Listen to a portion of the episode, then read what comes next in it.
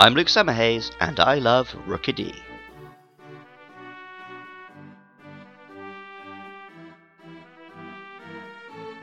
They say that two things in life are inevitable death and taxes. For the super rich, the latter is avoidable, and I'm sure they're pumping money into escaping the former as well. I say only one thing is inevitable a cute little flying type Pokemon on Route 1. We all see the early game bird and catch one, but when we start a new Pokemon game, we don't know right away how that will turn out. Is it going to evolve twice but only end up as a normal slash flying type with middling stats? Destined to be swapped out for something more elemental later on? Or is this one of the rare generations where the bird actually ends up as a pretty powerful monster with a useful typing that can stay on your team from Route 1 to the Championship?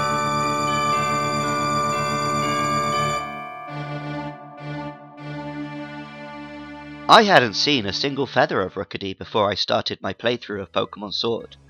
I stepped into some tall grass, followed an exclamation mark, and encountered this spherical delight of a birdie. It chirped a nice chirp, it fluttered pleasantly, and I was intrigued to see how it evolved, so I caught one and added it to my team. Pokemon Shield's Pokedex says, Jumping nimbly about, the small-bodied Pokemon takes advantage of even the slightest opportunity to disorient opponents. Birds are of course known for their ability to fly, but with many of the small birds I saw growing up in the UK, it was not uncommon to see them hopping along the floor when foraging for food, jumping just high enough in the air to find food, and hovering for the briefest second. I can only imagine this movement being very irritating to fight. Rookidee is also a brave little Pokemon. Pokemon Sword's Pokedex says, It will bravely challenge any opponent, no matter how powerful. This Pokemon benefits from every battle. Even a defeat increases its strength a bit.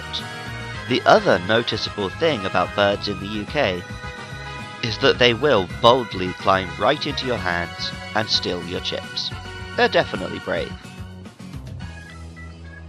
Rookidee's name is a pretty simple combination of rook, a small blackbird related to ravens and crows, and chickadee, a group of North American birds named for their distinctive call, a sound which they actually only make as a warning call when predators are nearby.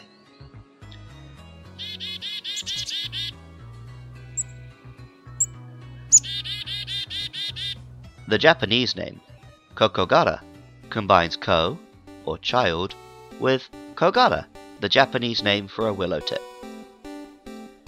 At level 18, Rookidee begins its training in chivalry and evolves into Corvisquire. I need to make a confession. I was a bit of an idiot in my playthrough of Pokemon Sword. I had, of course, seen some Pokemon in promotional materials. When I caught Rookidee, I was unaware what it evolved into, what the traditional early game bird family would end up looking like. A couple of routes later, I encountered Corvisquire, and this one I did recognize. I had seen Corviknight in promotional materials, and maybe I'd seen Squire as well, but even if not, I could put two and two together. I caught the Corvisquire and replaced Rookidee in my team with it. Somehow, I didn't realize they were the same family until days or even weeks later. In my defense, I was pretty ill the first weekend Pokemon Sword and Shield released. The Japanese name, Aogarasu, simply combines the color blue, Ao, with a crow, Karasu. On the other hand, the English name draws from Corvus, the family name for crows and ravens, and the word squire. In medieval Europe, squires were young lads who worked in service to a knight, training so that they could one day become knights themselves. Corvisquire is a pure flying type, like Rookidee, but its body and feathers are beginning to take the shape of a Corviknight. Squires would, of course, join their knightly patron in battle, something to which Corvisquire is no stranger. Pokemon Shield's Pokedex says, The lessons of many harsh battles have taught it how to accurately judge an opponent's strength. Corvisquire is also very intelligent. Sword's Pokedex says, Smart enough to use tools in battle, these Pokemon have been seen picking up rocks and flinging them, or using ropes to wrap up enemies. Real-world crows are actually also incredibly smart. In studies of various species, scientists have found evidence that they can create complex tools even from unfamiliar objects that they can make tools to acquire different tools to achieve their ultimate goals, that they can communicate complex information to one another, and even teach one another. Many of these abilities require very high intelligence, not just compared to birds, but even to other animals like primates. At level 38, Corvisquire is anointed in the eyes of gods and men, and evolves into Corviknight. Corviknight was one of the early batch of Pokemon revealed from the 8th generation, and it was instantly popular. It captures the spirit of the Galar region, which is clearly based on the historical romance of medieval Britain. Ravens are famously kept in the Tower of London, in part thanks to great deals of mythology and tradition relating to the birds. Celtic and Arthurian myths associate ravens with various magical figures, prophetic omens, and so on.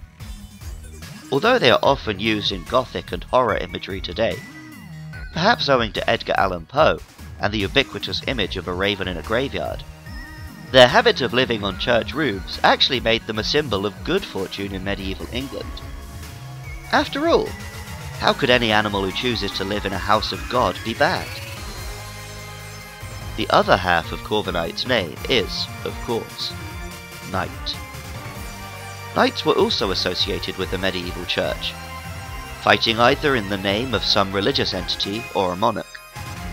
Much like the samurai of Japan, knights were a low class of landed gentry who earned their position and prestige through armoured and mounted combat on the battlefield. Much like the samurai's code of Bushido, knights lived by the moral code of chivalry.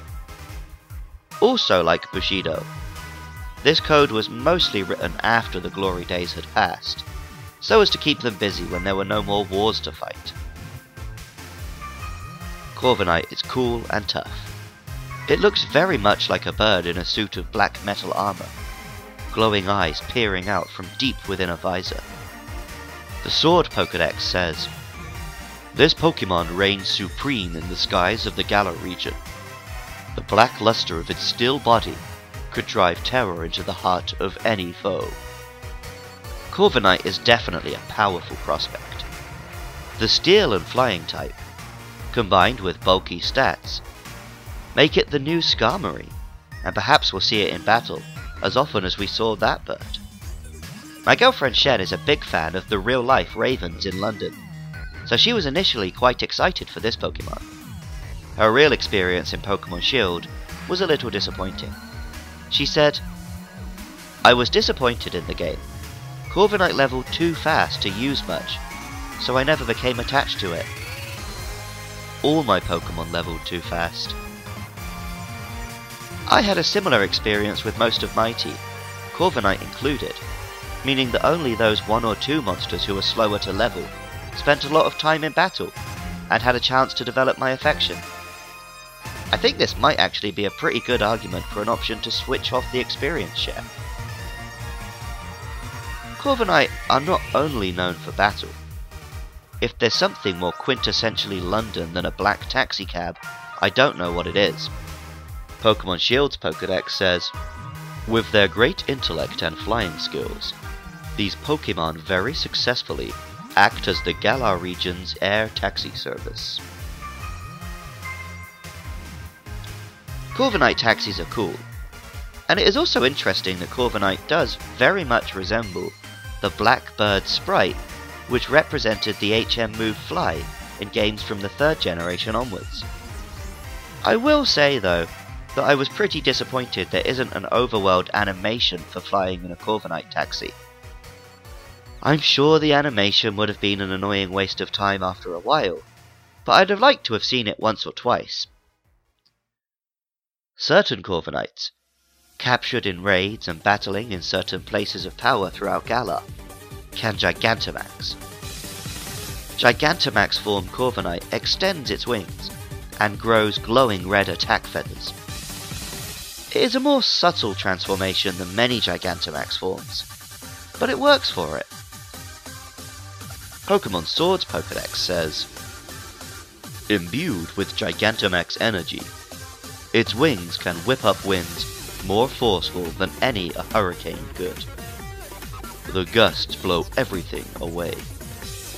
While Shield's Pokedex says, the eight feathers on its back are called blade birds, and they can launch off its body to attack foes independently.